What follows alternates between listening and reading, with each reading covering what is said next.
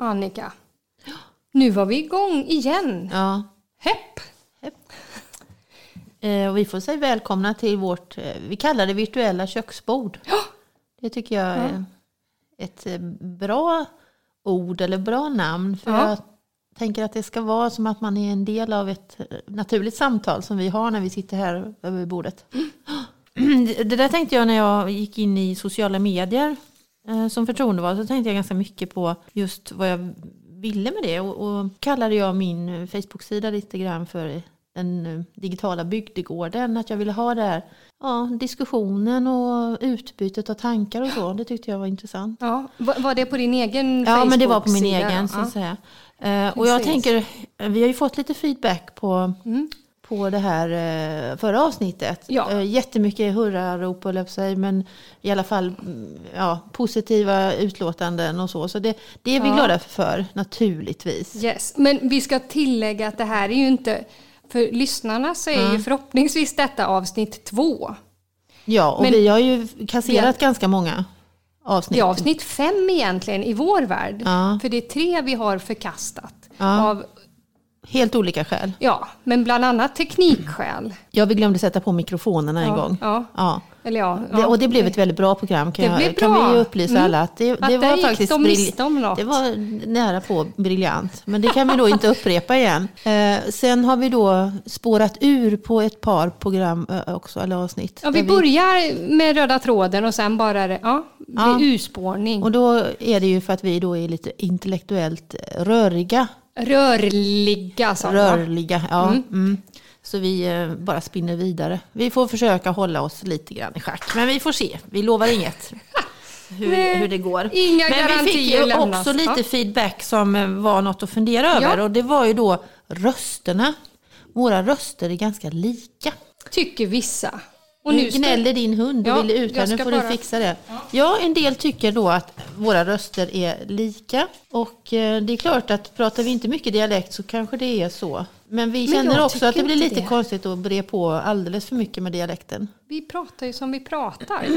Nu Vi kan inte- Mm. satte det något i halsen med. Ja, nej. Vi kan ju inte än... Men det, det kan ju vara en fördel för att om vi är väldigt lika i rösten så kan du spela bägge rollerna. Ja, det kanske när jag gör nu. När jag inte är med så Ja. tar du bägge. Och vice versa. Så man vet inte. Nej. Det kanske är bara jag, eller så är det bara du som sitter här och pratar Ja, nu. Mm. vi får se. Sen fick ju du lite extra kritik Ja, själv det här där. är tufft. Det här är tufft, jag känner det. Ja, ja. Du kallade mitt, eh, mitt skapande, Konstnärsliv. ja, mitt, min keramik, eh, misskapelser för keramikgrejerna. Ja. Ja. Och jag ber så hemskt mycket om ursäkt för denna, denna fadäs som en av våra uppmärksamma lyssnare Ja. tog upp. Ja. Precis, hur jag kan kalla det för keramikgrejerna. Ja. Eh, och jag får väl eh, helt enkelt Kan du- svälja den Ja. förtreten. Kan du, Eh, ja, ja. ja. Jag, ska, jag ska försöka att inte upprepas. Men det är faktiskt Men- så, Ja, så hände det en sak efter det att det var någon som sa till mig att jag får också hyfsa till mig för jag har ett album på, på min Facebook-sida där jag skrev lerkladderi. Kludderi. Kludderi är skrev inte jag. till och med kludderi det Kludderi skrev jag kanske. Ja, är kludderi Ja. skrev jag. Ja. Och, eh, och det hade jag ju skrivit lite skämtsamt för jag tyckte att jag var in- inte så himla bra på det här och jag var helt nybörjare och sådär. Men vad lätt det är att, att eh, bäsa sig, att, att liksom sänka ner sig till en nivå som man inte behöver dravla i. Ja. Faktiskt. Mm.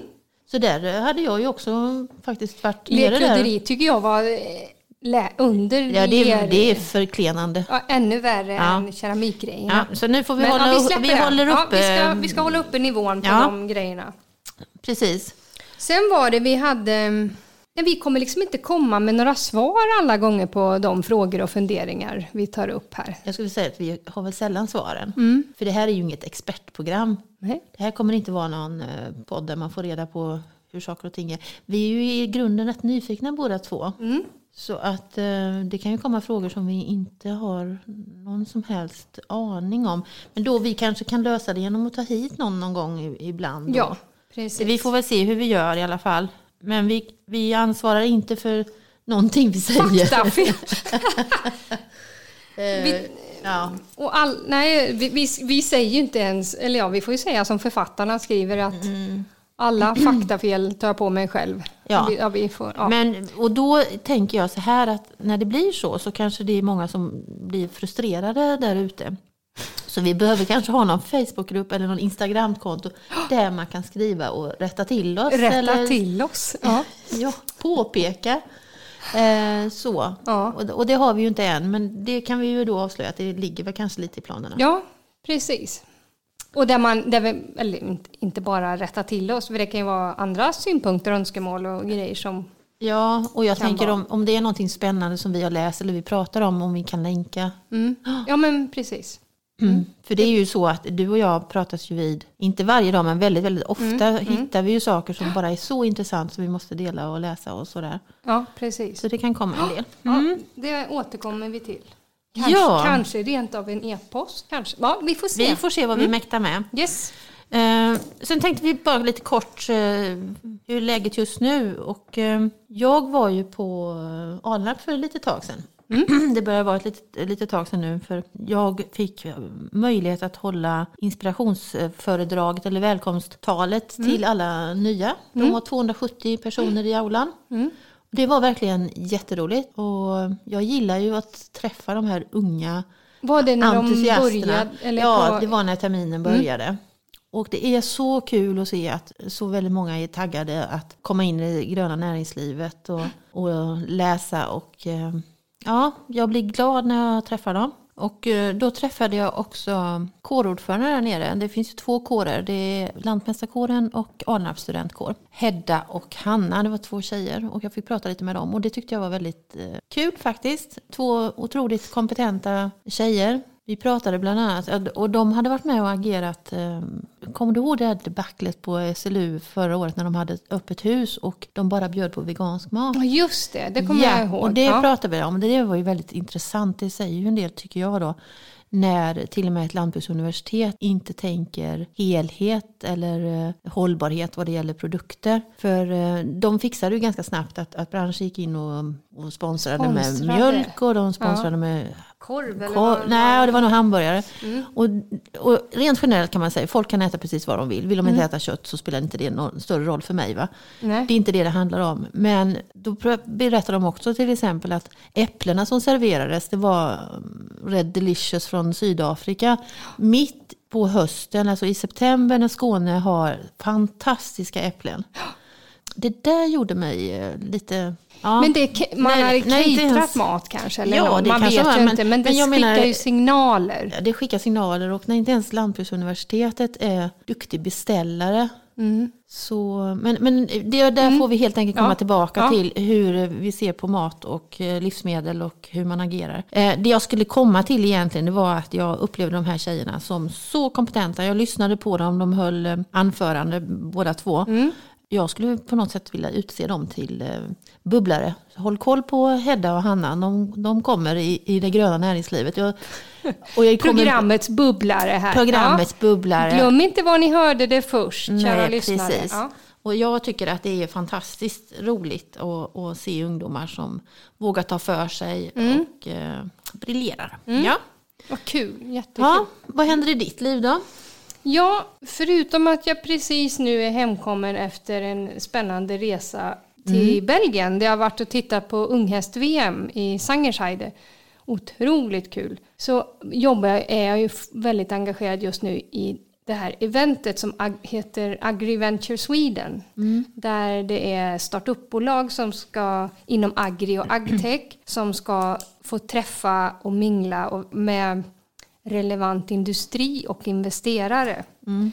Eh, Så att nu har vi ett startfält på, jag tror det är 25 svenska startups som ska vara med i och pitcha sina idéer. Och vi, ja, det är ett gäng investerare och ett, ja, relevanta industrier där då. Så det är det jag håller på och försöker få in relevant industri. Det där är ju jättespännande. Mm. Jag sitter ju också, eh, sitter, jag arbetar som styrelseledamot i SLU Holding och vi jobbar ju också med eh, innovation och Mm. Ja, eh, riskkapital till de som kan tänkas behöva det. Mm. Med basen i, i forskning hos SLU då. Ja, precis. Eh, Men jag vet att du har, du har sagt till mig någon gång bara att eh, du upplever branschen som ganska traditionell vad det gäller startups. Alltså man, Ja, fruktansvärt konservativ Ja. upplever jag. För jag upplever att branschen faktiskt ligger väldigt mycket faktiskt efter i vad gäller det här med att inse värdet av att samarbeta med startups. För en startup är ju mycket kvickare i att få fram någonting än ett stort bolag. Och vissa bolag har vaknat upp och förstått vinsten av att faktiskt samarbeta med startups. Med, Medan andra bolag som jag pratar med, de ställer sig helt frågande till varför de ens ska vara med. Eller det, det är ingenting, De är inte där än. Och det tycker jag är väldigt intressant. För det, min reflektion är att om inte branschen själv vaknar upp och är med på banan här nu så kommer man bli omkörd i ytter... Liksom, man kommer stå... Ja, men det som man kommer stå med motorhaveri på motorvägen när man blir omkörd utan att man ens såg det komma på något sätt, upplever jag faktiskt. Så det bekymrar mig lite Ja, att det är så och då är vi ju- konservativt. egentligen inne lite grann på vad vi, vad vi ville prata om idag. Mm. Just det här konservativa, lite traditionella och hur är gröna näringarna som arbetsplats Mm. och hur attraktivt är det för ungdomar egentligen. Och då har vi ju ett litet case som vi skulle vilja börja Ja, prata ja. om. För det var ju just, eh, ja vi har valt att kalla henne Karin här i vårt lilla, inte hennes riktiga namn. Nej, Karin har precis slutat en utbildning. Mm. Karin var ju en av de starkt lysande stjärnorna i den utbildningen. Och sökte då jobb eh, På ett bolag, Ja. ett stort bolag, svenskt bolag. Ja. Och fick jobbet.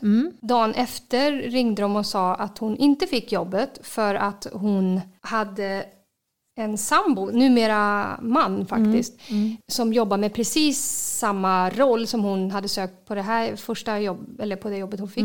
Han hade precis samma roll fast på ett annat bolag som, som eh, en typ av säljare. En ja. En sälj, typ Ja, det var ju säljare. inte raketforskning Nej. de höll på med. Nej, precis. Och det där mm, känner jag att eh, det, det är en vattendelare för hur branschen vill se på det. Jag har ju en del styrelseuppdrag i andra, helt andra branscher. Och där är det ganska vanligt att man jobbar, man kanske har samma utbildning, man jobbar på konkurrerande företag. Och det ska vi ju säga att arbetsrätten är ju ganska tydlig kring eh, vilket ansvar man har. Och eh, man kan dessutom reglera det i sekretessavtal. Vilket man gör. Jag menar i varenda Ja. anställningsavtal så har du ju Det sekretess. här är ju inget konstigt Men alls. grejen är ju att, för hon, hon var ju på ett intervju på ett annat stort svenskt bolag sen. Ja. Som också då direkt sa att det var ett, ett problem. problem. att hennes man Så det är då... två, två, Två stora bolags- bolag ja. som har reagerat på samma sätt i vår bransch. Ja, precis. Det kan man ju då fundera över. Det jag eh, tänkte på lite grann det är ju frågan om det, har, om det finns någon tillstymmelse av eh, könsperspektiv i det här. Man ska inte dra det kortet jättesnabbt men Nej. jag kan tänka mig så här att en eh, riktigt duktig kille som har gått ut som i princip kursetta skulle man kanske inte behandla på det sättet. Jag har inga belägg, jag vet- jag har inga belägg för det, vi vet inte det, vi har inte kört det, det caset. Men det här kändes ju väldigt, väldigt omodernt. Ja, och för grejen är jag har pratat med många, jag, flera i andra som jobbar i helt andra branscher. Och det är snarare så att man inte vill att äkta par ska jobba På samma ställe. avdelning Nej, eller nej. Mm. över under varandra eller liksom så. Nej.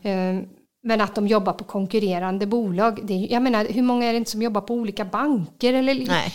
eller olika IT-konsultbolag? alltså jag, tycker liksom- man, jag tycker bara man känner att här Ja. får man skärpa till sig Mm. lite grann. För det här känns ju väldigt gammalt tänk. Men- Sen tänker jag så här Mm. att, att jag skulle egentligen som arbetsgivare skulle jag vara mer rädd i så fall om, om jag hade någon anställd som hade en bästa polare någonstans på något annat och, och de festar till det en fredagkväll. Och, alltså risken att läcka, risken att prata, det har ju ingenting med Vid köksbordet bara? Nej, bara liksom, alltså utan det kan ju ske på många sätt i så fall. Om det är det, Nej, ja. och jag tror att, att man måste egentligen utgå från att, att man har förtroende för människor och, och så. Ja, det man det kan ju det bara säga man så här, har. man kan ju bara säga så här att de missade en kanonrekrytering. Mm. Och framförallt så har ju det här också spritt lite oro bland andra tjejer Mm. som också pluggar och har en sambo eller respektive som jobbar på ett annat bolag eller en mamma eller vad som helst. Att det blir oro i leden i en bransch som redan nu har svårt att rekrytera kompetent folk. Mm. Kommer ju inte få det mindre svårt om Nej. man väljer att göra på det här sättet. Mm. Tycker jag. Men varför är det här så traditionellt då? Varför är vi lite trögrörliga i, i den här nya arbetsmarknaden som kommer? Jag tycker att jag ser en ganska stor skillnad vad det är för attityd till att söka arbete. Och så. Alltså, idag är det ju ungdomar som kommer och frågar what's in it for me på något Ja, annat sätt. ja. Alltså, jag behöver sälja in jobbet till dem.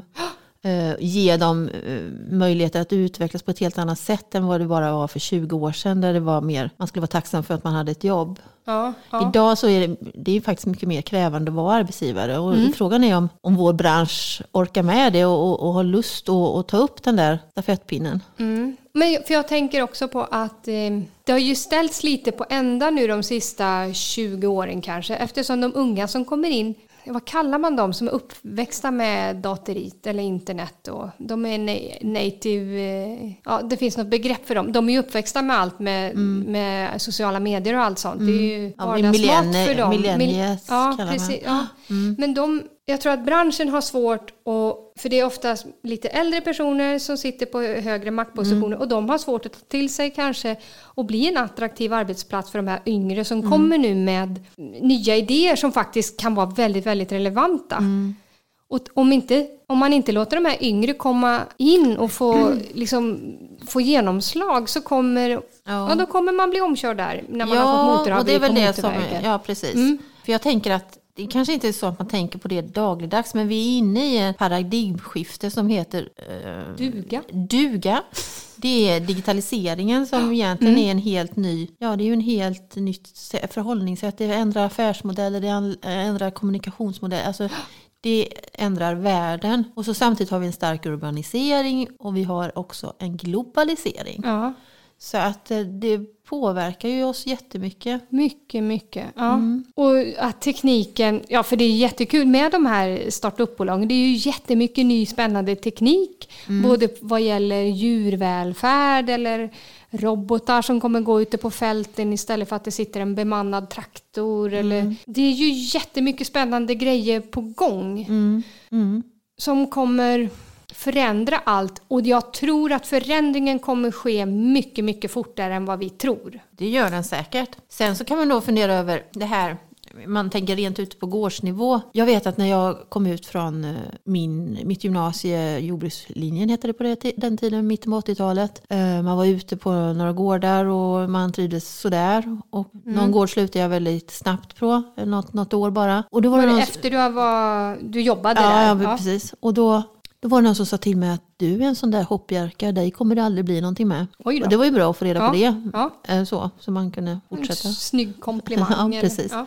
Men eh, idag är det ju det som vi eh, i mångt och mycket, i alla fall på, på lantbrukssidan, får förhålla oss till att, att eh, unga människor är ganska mycket sappare. Och Nu får du förklara. Sappare menar jag sådana som hoppar vidare, men för utbudet i den här digitala globala världen. alltså Man sappar på fjärrkontrollen. Ja, man zappar på fjäll, man, eller man byter jobb Ja, eller man, man, går, man pluggar lite och sen reser man runt och så gör man någonting annat. Och jag tror att vi har en, en kategori ungdomar som ser jobb mer som projekt. Man håller projekt ett tag. ett tag och sen så går man vidare på något annat. Och, och det ser man ju också att eh, hela arbetsmarknaden rör sig, kommer att röra sig och, och egenföretagandet ökar ju. Att man eh, e är F-skattad och man driver sitt eget lilla bolag med sig själv som resurs och sen är man runt. Lite back in the old days när man var sin egen arbetsgivare. Ja, lite så tror jag att eh, det är en tendens. Samtidigt som man lyssnar på Kairos Future, en eh, sån här trendanalysfirma i Ja. Stockholm, så säger man ju också att de här 90-talisterna är ändå mer sugna än 80-talisterna på att ha trygghet och de skaffar barn lite tidigare kanske och sådär. Ja.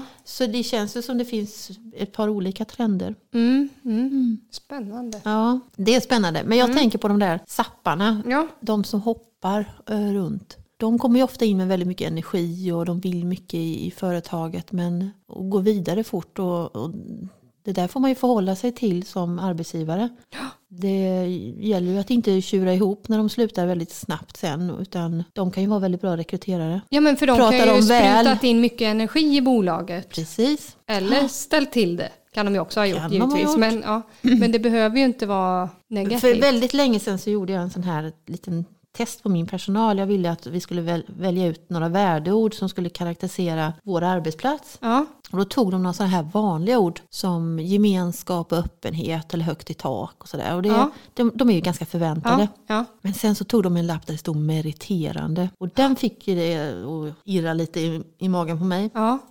För det betyder ju att, att vi också skulle jobba så att eh, de fick en, en tydlig utveckling under tiden de var hos oss. Och att vi också skulle hålla en nivå på vår verksamhet som också skulle innebära att det, det hade varit, alltså att det var, det betydde någonting att man hade varit just Hos, er, Hos oss, på ja. er arbetsplats. Ja, att det var hade en- gått rykte. Ett steg i och- rätt riktning ja, för, dem, för deras Ja. karriärsteg. Ja. Och det är ju något att tänka på. Jag tror att eh, vi är många med små arbetsplatser som behöver fundera rätt mycket på just attraktiviteten i Men för det är ju lite, när vi pratar gröna Mm. näringarna så är det ju sån otroligt blandad kompott. För det är ju allt ifrån Mm. gigantiska multi-internationella koncerner till den här Mm. som har enskilda lamp eller Ja, som, som är sin har- egen bara rent Som av. egen eller, kanske har en anställd. anställd. Ja. Ja. Så det är väldigt mycket. Vi kan inte greppa över allt idag kanske men eh, Tror du inte? ja, det ska vi hålla på en timme till eller två eller, tre. Dygn? Ja, dygn. nej då. Nej, men jag tror ändå att just det här traditionella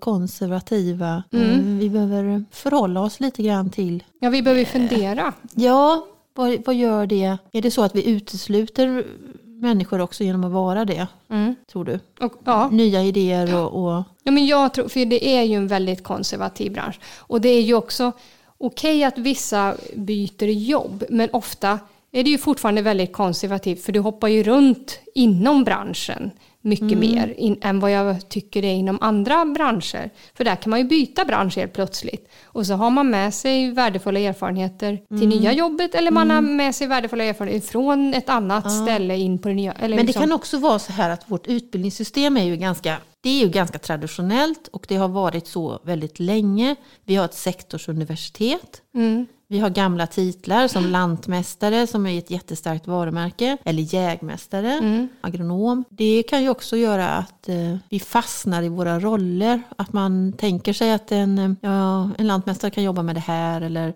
att vi rör oss inte så mycket över gränserna. Och det har jag ju märkt då i till exempel i, som förtroendevald så är det ju inte så många som har hoppat utanför det gröna näringslivet som jag kanske har gjort. Till Nej. exempel. För det, det jag tänker på där är att jag har inte gått i någon, eh, på någon SLU, utan jag Nej, ju inte. civilekonom. Och jag tänker, mitt alternativ är ju hela tiden, nej men jag kan ju fullständigt skita i den här branschen och hoppa på något helt annat egentligen. Eller skita i, nej men jag kan ju Ja, jag byta bransch Ja. väldigt mycket lättare.